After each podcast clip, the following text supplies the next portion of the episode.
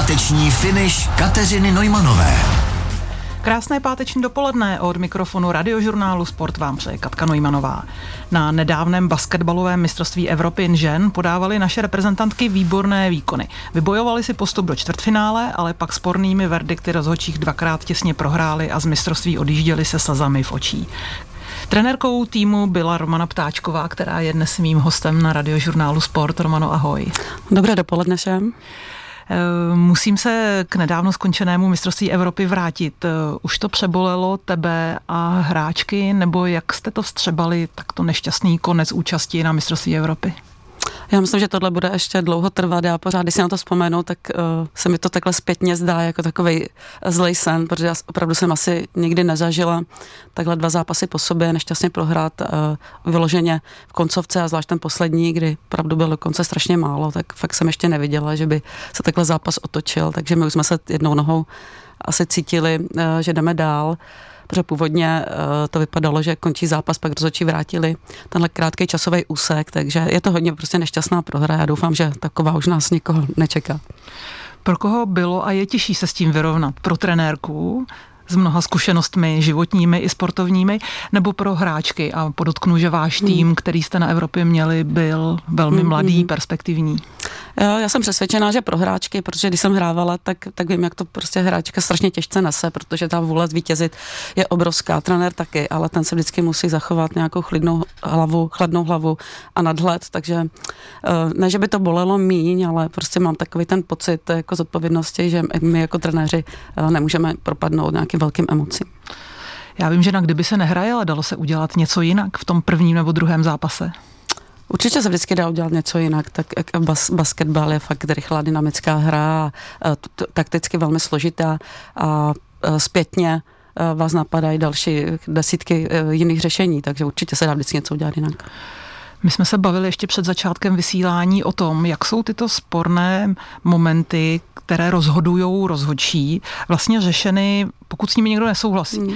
Dalo se prostě protestovat, dalo se e, pokusit zvrátit třeba výsledek zápasu. Jak probíhají momenty, kdy jsou tam takto jasné, sporné, nebo spíš takto sporné okamžiky, mm. které rozhodly mm. zápas?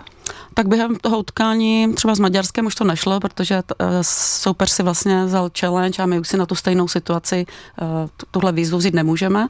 Ale my jsme se vlastně až zpětně z domova uh, dozvěděli, jak to bylo na obrazovkách. My jsme neměli k dispozici uh, záznam, takže jsme nevěděli, že ty rozhodčí to takhle. Měli jsme pocit, že míč bude pro nás, ale neviděli jsme záznam, co jsme netušili, že takhle chybně to dali vlastně pro soupeře a pak můžete dát jenom protest po utkání, což jako řeší naše vedení týmu a bohužel uh, vlastně výsledek už se nedá zvrátit na hřiště, který byl dosažen. Takže i kdyby protest byl úspěšný a byla uznána chyba rozhodčích, hmm. tak uh, to nějak neovlivní výsledek zápasu. Já si myslím, že na FIBě byla uznána chyba rozhodčích zpětně, ale přesně tak, výsledek zápasu se nezmění. Eh, děláte kolektivní sport.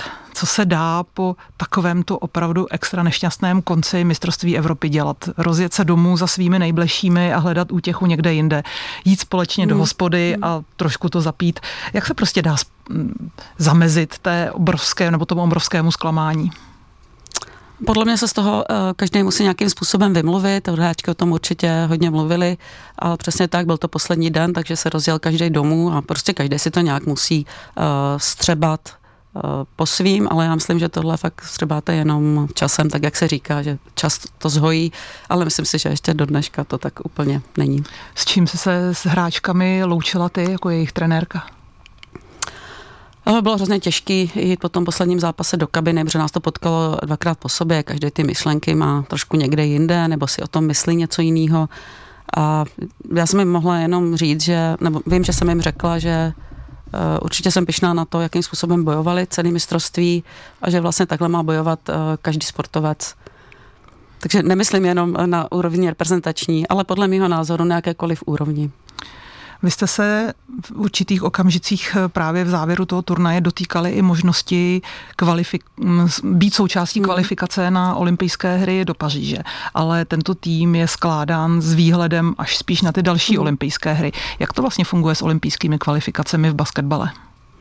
No přesně tak, takhle, tenhle tým eh, byl opravdu omlazen eh, docela zásadně, na význam chyběly dvě klíčové hráčky, vlastně jestli můžeme říct o hráčkách, které jsou, mají evropskou úroveň a jsou opravdu, mohly by být hvězdami v Evropě, tak ty pro zranění s námi neodjeli, ale o to víc ten tým vlastně pak zabojoval, semknul se, takže ta hra vypadala opravdu velmi slušně. No a kvalifikace eh, prvních šest týmů z Evropy se eh, kvalifikuje teprve do další kvalifikace. Takže, Takže já se přiznám, boj. že jsem to extrémně nějak nestudovala, eh, jak pak se ty kvalifikace dávají dohromady, mělo by to být v únoru ale protože jsme s tím tak nějak opravdu nepočítali pro tuhle olympiádu, takže jenom vím, že měla být kvalifikace v únoru další. Romana Ptáčková, trenérka, je s námi na radiožurnálu Sport. Poslouchej Sport. Radiožurnál Sport. Trenérka ženské basketbalové reprezentace Romana Ptáčková je s námi na radiožurnálu Sport.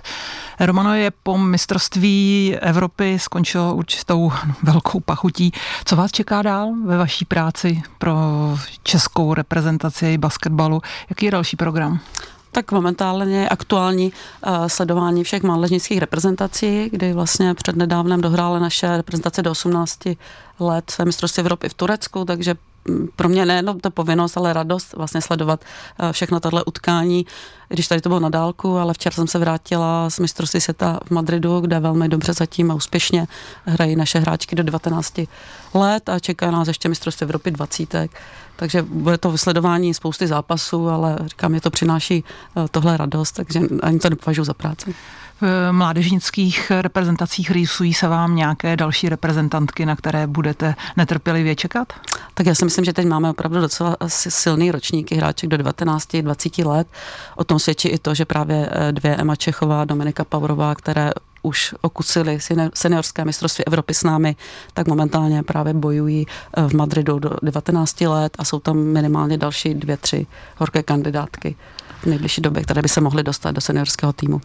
Co nového vám ukázalo skončené mistrovství Evropy dospělých z pohledu té seniorské reprezentace? Eh, jaké poznatky o týmu jste si přinesla zpátky domů? Tak musím říct, že když jsme tam odjížděli, tak jsem zaprvé věděla, že tým je hodně omlazen, eh, že nám chybí vlastně dvě klíčové hráčky, ale my jsme přesto se dokázali dostat do nejlepší osmičky, takže to bylo pro mě takový fakt poznání, že uh, nasazení, taková týmovost, to chtění, že může fakt někdy udělat zázraky. Já nevím, jestli uh, jsme tam třeba měli i trošku š- něčem štěstí, ale štěstí si musíte jít naproti, takže uh, tady to pro mě bylo jako velký poznání, že je možný udělat i s týmem, od kterého se nic neočekává a FIBA nám to pak i zpětně říkala, že vlastně nečekali od nás takovýhle výkony, byli velmi milé překvapení, tak asi to bylo takový nejvyšší poznání.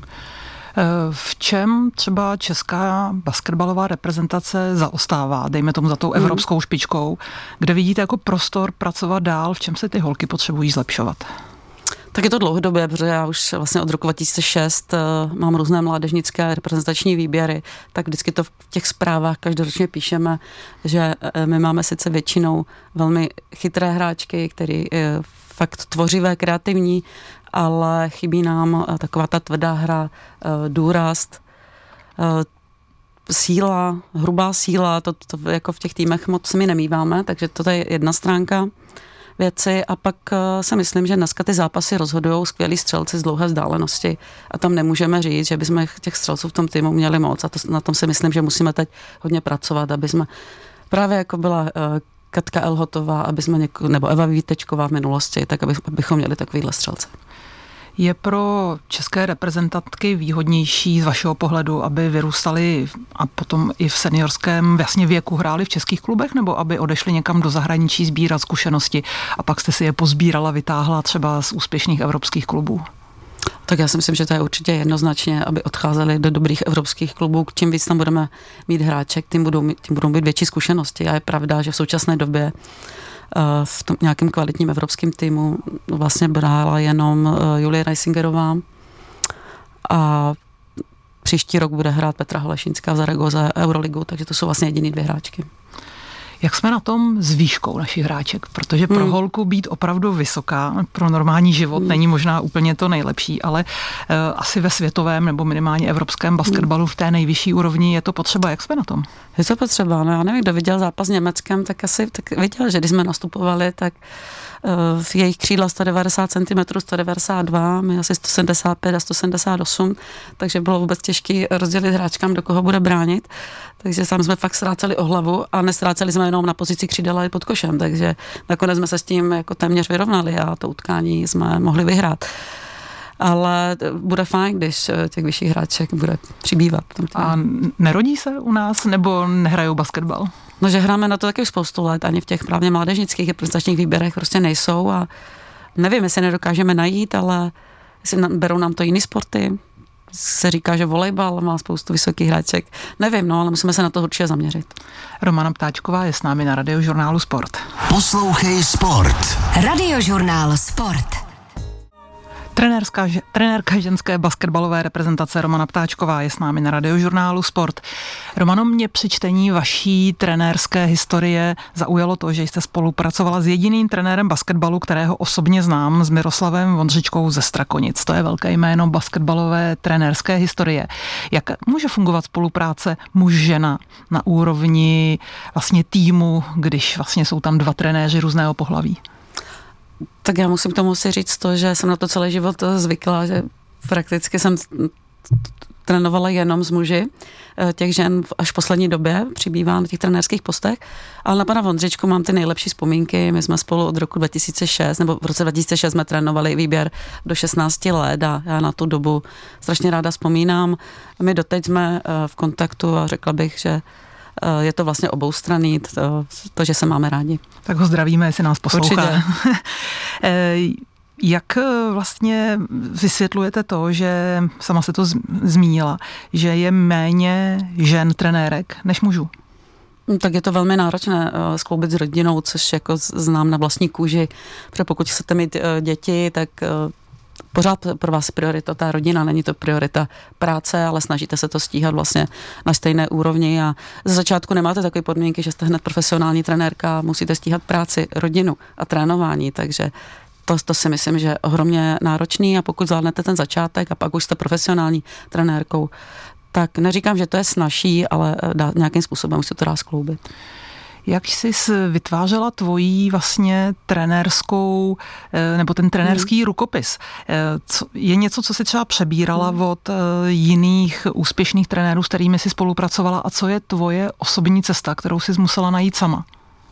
Já si myslím, že to nebylo, že bych něco od dalších trenérů přijímala, ale spíš člověk jede to, co vlastně on hrál kdysi.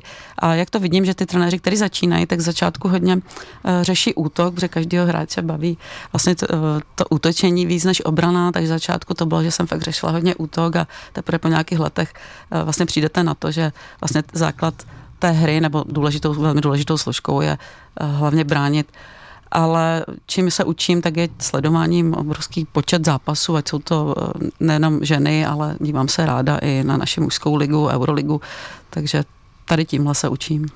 Jedna věc je taková ta odbornost, eh, znalost basketbalu, ale jak z tvého pohledu vnímáš kombinaci i psychologie, což určitě v kolektivním, zvlášť ženském kolektivu, musí být hodně důležité. Je to hodně náročné, ale já si myslím, že to je tým od týmu. Já jsem v Hradci Králové měla, uh, myslím, velké štěstí na uh, skvělý hráčky a naopak jsem vždycky oproti když, když jsem sešla od chlapů, jak, jako, že je těžký trénovat ženy, tak jsem si říkala, je to úplně jednoduchý, protože mi zase ženy uh, přijdou víc týmový, víc obětavý, uh, dokážou zaskočit jedna za druhou. U mužů mi to přijde někdy, že hrajou víc na své triko, takže v tom je to fajn. Na druhou stranu, ano, ty, ty ženy zase všechno rozebírají, mají snahu tak jako řídit takové vztahy, takže pokud se tam najde někdo, kdo není tak jako, jak bych to řekla povahově, úplně čistý, tak tam může udělat jako pěkný nepořádek, když to řeknu slušně v tom týmu. Ale pokud se sejdou fakt jako charakterově skvělý holky, tak naopak si myslím, že to je obrovská výhoda. Jak je to s organizací realizačního týmu? Je dobré právě ten čistě ženský kolektiv rozbít tím, že součástí realizačního týmu, ať už v oblasti třeba fyzioterapie, lékařů a tak dále, jsou i chlapy, nebo seš radši, když je to čistě ženský kolektiv? Ale já to asi moc neřeším, jestli to jsou chlapy nebo ženy. Já si prostě myslím, že ty lidi se potřebují nějakým způsobem eh, sednout a fakt to, fakt to neřeším, jestli to je žena nebo chlap. A jak vnímají vlastně hráčky to, jestli je trénuje žena nebo chlap? Já nevím, to asi byste se museli fakt zeptat jich, jako to, to je těžké pro mě hodnotit. Něk, někdo je prostě rád, nebo takhle, myslím si, že když má někdo dlouho ženu, tak pak je rád, když má chvíli chlap, když má někdo chlapy, tak je pak šťastný, že přijde k týmu žena, asi tak bych to řekla. A je to tak, že když vlastně holky, basketbalistky nebo obecně hráčky v jakémkoliv kolektivním sportu trénuje žena, že si s ní třeba najdou vztah eh, podstatně jakoby širší v tom, že eh, ty jako trenérka o nich hmm. víš víc, než by se třeba svěřili trenérovi? Tak na klubové úrovni se to asi stane, nestane se to za rok, za dva, za tři, ale ty holky, které jsem tam měla třeba 10-12 let eh, a týmu žen, tak máme určitě nadstandardní vztahy, vím všechno, mají třeba už některé děti a tak dále. Eh, byla jsem na svatbě, takže tam ty vazby jsou, myslím, celoživotní. Romano, ty jsi začínala s basketbalem sama v Bruntále, později si přemístila se do Hradce Králové, eh, hrála si na klubové úrovni jako rozehrávačka, eh, ale tvoji vlastní kariéru vlastně přerušilo zranění. Když jsi si uvědomila, že by si chtěla být trenérkou?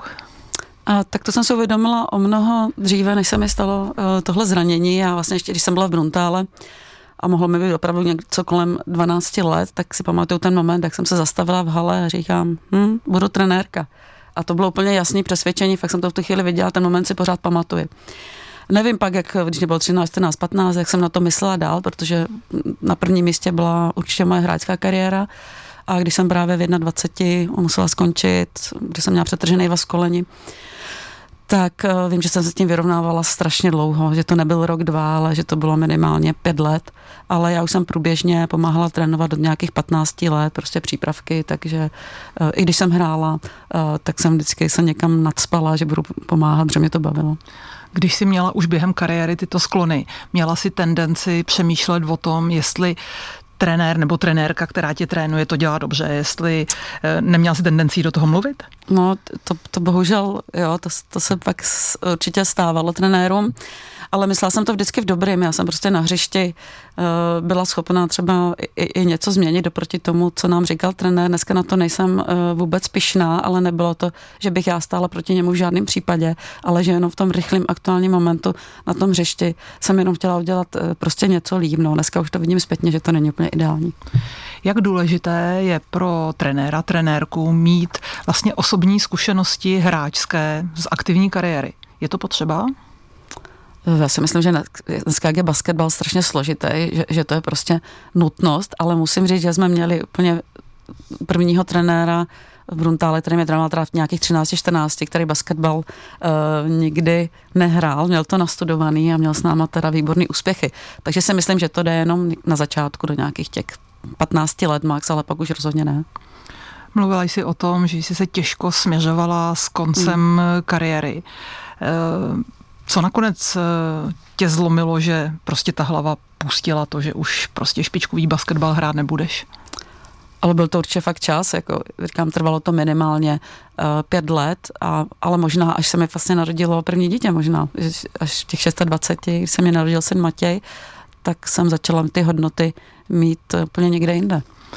On je to obecně pro sport velký problém, když sportovci končí a nekončí třeba hmm. plánovaně, eh, tak se smířit s koncem kariéry a naskočit, eh, naskočit vlastně do nového života. Eh, dá se vůbec na něco takového připravit?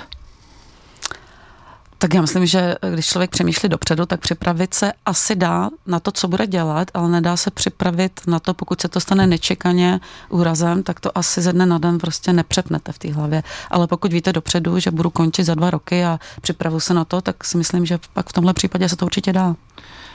Ty jsi chvíli kombinovala, nebo byla si trenérkou eh, hradeckých eh, ligových hráček, eh, pak si to kombinovala s reprezentací, teď už si jenom trenérkou, nebo v uvozovkách jenom trenérkou reprezentace. Jaký je základní rozdíl v práci pro klub a pro reprezentaci? Tak tohle pro mě bude novinka, že nebudu mít klub a budu mít reprezentaci jenom. Já si myslím, že ten každodenní trénink, který jsem měla v loňském roce, i když to třeba bylo náročný skloubit, ale šlo to, že prostě člověk ke svému životu potřebuje ten denodenní adrenalin na tréninku, ale hlavně při vedení zápasu, eh, což letos mít nebudu, budu sledovat mnohem, možná ještě větší počet utkání, než jsem sledovala, ale to se obávám, že trenérovi může chybět. Je pozice reprezentačního trenéra vrchol sportovní kariéry trenéra nebo tvá? Cítíš to tak? Nebo je ještě něco, co tě třeba motivuje do budoucna eh, zkusit jinak nebo jiného? Já se musím přiznat, že to nikdy nebyl nějaký můj cíl. Já jsem vlastně neměla nikdy trenérský cíl. Já jenom vím, že mě basketbal vždycky strašně bavil. Můžu říct, že ho miluju. Ale neměla jsem ani cíl, že budu trénovat jednou nejvyšší soutěž žen, eh, což všechno přišlo tak nějak přirozeně. Neměla jsem cíl, že budu mít reprezentace mládežnický, seniorský, takže eh, takhle jsem nikdy nepřemýšlela, proto to ani neberu jako vrchol. Prostě mým cílem je dělat basketbal na jakýkoliv úrovni. Romana Ptáčková je hostem radiožurnálu Sport. Romano, pojďme se ještě jednou vrátit k psychologii kolektivního sportu, konkrétně basketbalu. Jaký má pro tebe eh, vliv eh, osobnost hráčky pro tvorbu týmu, nebo když ten tým tvoříš? Je to důležité, nebo mm, vlastně je důležitá jenom ta hráčská kvalita? Ne, tak určitě to není tak, že jenom hráčská kvalita důležitá. Zas na druhou stranu, teď budu mluvit o klubové úrovni, zase nemáte tak obrovský výběr z těch hráček, abyste u každé řešili, uh, jaká je povahové, protože není prostě ten výběr tak velký. Ale je potřeba, aby ty hráčky, které jsou v týmu, uh, si sedly a jak už jsem o tom mluvila, fakt podporovali jedna druhou. Jako nemám ráda hráčky, který uh, prostě si nedají svoje body, a tým vyhraje a oni eh, hodí kyselý obličej, že prostě to není ideální, ale je právě úplně skvělý to, že je úplně jedno, co do toho týmu přinesete do toho daného utkání, protože někdo hold je lepší obránce, doskakuje, nedá body. Takže tohle myslím, aby všechno eh, vlastně si sedlo dohromady, to je strašně důležitý a aby si ty hráči navzájem, hráčky nezáviděli. Jak funguje vlastně komunikace mezi tebou a hráčkami? Mluvíš vždy k týmu jako k celku, nebo probíhají nějaký osobní pohovory, když se je třeba před velkým turnajem? Jak tohle to funguje? Uh, tak když je to v reprezentaci, tak je potřeba vždycky si s každou hráčkou opravdu uh, promluvit uh, před akcí nebo po skupinkách, co se od nich očekává. V klubu je to tak, že většinou jsou ty porady směrem k celému týmu, ale vždycky, když je přes ten rok nějaký problém a už se vám zdá, že v tom týmu uh, to není tak, jak by mělo být, tak je potřeba uh, se ty hráčky pozvat, ať už to je jedno po druhé nebo skupinku třeba těch starších hráček, ale je určitě důležitý s nima komunikovat. Eh, vstupují někdy vlastně nějaké osobní, ať už radosti nebo strasti hráček do jejich výkonu? Mm-hmm. Poznáš to na nich třeba, mm-hmm. když mají hmm. radost, nebo naopak se s nima třeba rozejde kluk? No, je to poznat, je to poznat, že fakt eh, vidím, že do haly stoupí s úplně jiným výrazem, tak si říkám, co se děje, jestli to je jenom prostě bude to dnešní trénink, ale když už je to i druhý den, eh, tak prostě okamžitě musíte zjistit, co se stalo, pak zjistíte, že má třeba nemocného psa ta hráčka a úplně jí to vyřídilo. A já jsem vždycky hrozně překvapená, protože já osobně jsem to mývala tak, že když jsem měla nějaké starosti mimo, tak jsem to fakt na to hřiště netahala, jela, šla jsem se tam odreagovat a bylo to vlastně pro mě jako radost a absolutně jsem tam zapomněla, že jsou nějaké starosti mimo. Ale pak jsem zjistila, že vlastně 90% hráček to má úplně jinak a vlastně si to s sebou vezme, protože to nedokáže zahodit. Takže jo, to, to, to tam teda rozhodně je a poznám to většinou. Jaký styl přístupu k hráčkám vyznáváš? Eh, přísnost nebo jsi spíš jejich kamarádka a snažíš se být trošku jako níž na té jejich hmm. úrovni? Rozhodně nejsem kamarádka, ale v žádném případě tam není nějaká direkce, velká přísnost. Já, já jsem velký demokrat a já k ním mám obrovskou důvěru. Důvěru v tom, že oni vždycky na hřišti podají stoprocentní výkon, co se týká nasazení. Protože já vždycky říkám, jsme tady vždycky všichni pro jeden cíl a to vyhrát a vůbec neberu v úvahu, že by někdo tomu nedal všechno. Takže mám k ním prostě obrovskou důvěru. A pak jsem teda mm, maximálně prostě zklamaná, pokud zjistím, že to tak nebylo, ale vždycky dopředu tu důvěru mám, takže jsem demokrat určitě. Basketbal je složitá hra na organizaci, na různé ty signály, na taktiku a tak dále. Souvisí talent hráčky na toto nějak s inteligencí? Inteligencí myslím třeba i pro vzdělání? Myslím, že s úplně takovou inteligencí ne, ale rodí se hráčky s lepším herním vnímáním, myšlením, můžeme tomu takhle říct, který nemusí mít uh, dobré výsledky ve škole, ale na hřišti to pojímají tu taktiku velmi dobře a jsou rychle adaptabilní a pak jsou naopak ty, kteří jsou skvělí, studují prostě eh, výborné vysoké školy a to myšlení herní takhle rychle nemají, takže nedá se to takhle říct. Takže lze mluvit o jakémsi speciálním talentu na basketbal, kdy vnímají rozměr té hry a potřeby na hřišti, co se od nich očekává a co mají dělat. Určitě říkám tomu taková herní, prostě herní inteligence, která je úplně jiná a neslučuje se s tou normální životní. Romana Ptáčková je s námi na radiožurnálu Sport. Poslouchej Sport. Radiožurnál Sport. Eh, Romano, seš eh, hodně na cestách, sleduješ zápasy, seš eh, s kolektivem. Jak relaxuješ ty sama, když si chceš odpočinout? No, tak to je docela velký problém, protože mám problém s tím fakt vypnout hlavu a i když vlastně jsme víkend třeba na chalupě, což je asi ten nejlepší relax, tak je pro mě strašně složitý třeba hodinu si nespomenout na basketbal a neřešit, co bylo nebo co bude. Takže s tím má velký problém a to bych se potřebovala trošku naučit. Počkej, i hodinu máš problém nemyslet na basketbal. Mm-hmm. To mám problém, no. A když si teda jen tak sova sedneš na chalupě s kávičkou, mm. tak o čem přemýšlíš? Myslím basketbalově, co se ti honí v hlavě? A tak to, co nás čeká, prostě jaký bude kádr, nebo co, co při hře, jak, jak zahrát, prostě pořád se mi ty myšlenky vrací, no, to už jako přítel na mě pozná, podívá se, říká, přestaň na to myslet a vypni a vůbec nechápu, jak to pozná třeba. A těší tě to, tohleto přemýšlení o sportu, kterým zcela evidentně miluješ takhle ve volném čase? No netěší mě to pak už, protože vím, že to je potřeba vypnout a bylo by fajn třeba si celý den na basketbal nespomenout, to by bylo super. Eh, tvoje děti také sportují, ale neskončily u basketbalu. Má to nějaký důvod? Uh, tak uh, vlastně můj uh, ex-manžel hrával fotbal, takže Matěje jsme uh, tahali od malička, snad od, fakt od narození v kočárku na fotbal, takže ten asi neměl chudák jiný výběr, než fotbal začít. A i když dcera skončila někde jinde, tak ona do 12 let basketbal hrála, protože si taky myslela, že musí, ale podotýkám, že nemusela, protože od malička strašně hezky tancovala, ale bohužel přišel taky úraz kolene, bohužel už těch necelých 13 let, tak si přetrhla také vazy a pak se teprve vrhla na tancování a, a z toho, myslím, měla velmi radost a byla hlavně úspěšná. Až jednou budou třeba vnoučata. Bavilo by tě se věnovat trénování těch malých dětí i třeba v rámci rodiny? Uh, určitě by mě to bavilo, minimálně budu sledovat, ať si vyberu jakýkoliv sport, protože si myslím, že je potřeba uh, si vybrat sport podle toho, na co mají talent, což není tak jednoduchý, ale protože si myslím, že když na to máte talent, tak vás to pak i baví, ale když člověk dělá něco, kde ne úplně eh, nejde o to prosazení se, ale by měl z toho radost. Takže nejtěžší je to, aby si našel vlastně sport, kde bude úspěšný a kterým bude činit radost. No a to by mě zajímalo, na co by si se koukala u malého dítěte, aby si zjistila, na co má talent. No to je právě těžké jako poznat. To já nejsem úplně odborník ale já doufám, že takové nějaké to podvědomí anebo prostě osud to dítě nakonec snad přivede tam, kde, kde je ta jeho cesta.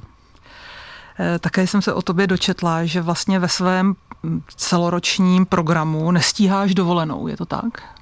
Eh, to je rok od roku. Někdy se stane, že ano, ale pak, eh, když jsem třeba měla klub a my jsme skončili třeba Stalo se 30. dubna a 2. května mi začínala příprava reprezentačních týmů. Mistrovství Evropy skončilo 30. července a 1. srpna začínala příprava s klubem. Pak to nešlo, ale jsou roky, kdy to je třeba jednodušší a mám tam 14 dní. Takže máš 14 dní na to, aby si přemýšlela v klidu o basketbalu. tak nerada, ale asi se to tak zase bude dít. Eh, páteční finish na radiožurnálu Sport končí. Já moc děkuji Romaně Ptáčkové, že za námi přišla a strávila s námi část pátečního dopoledne. Já taky děkuji moc za pozvání.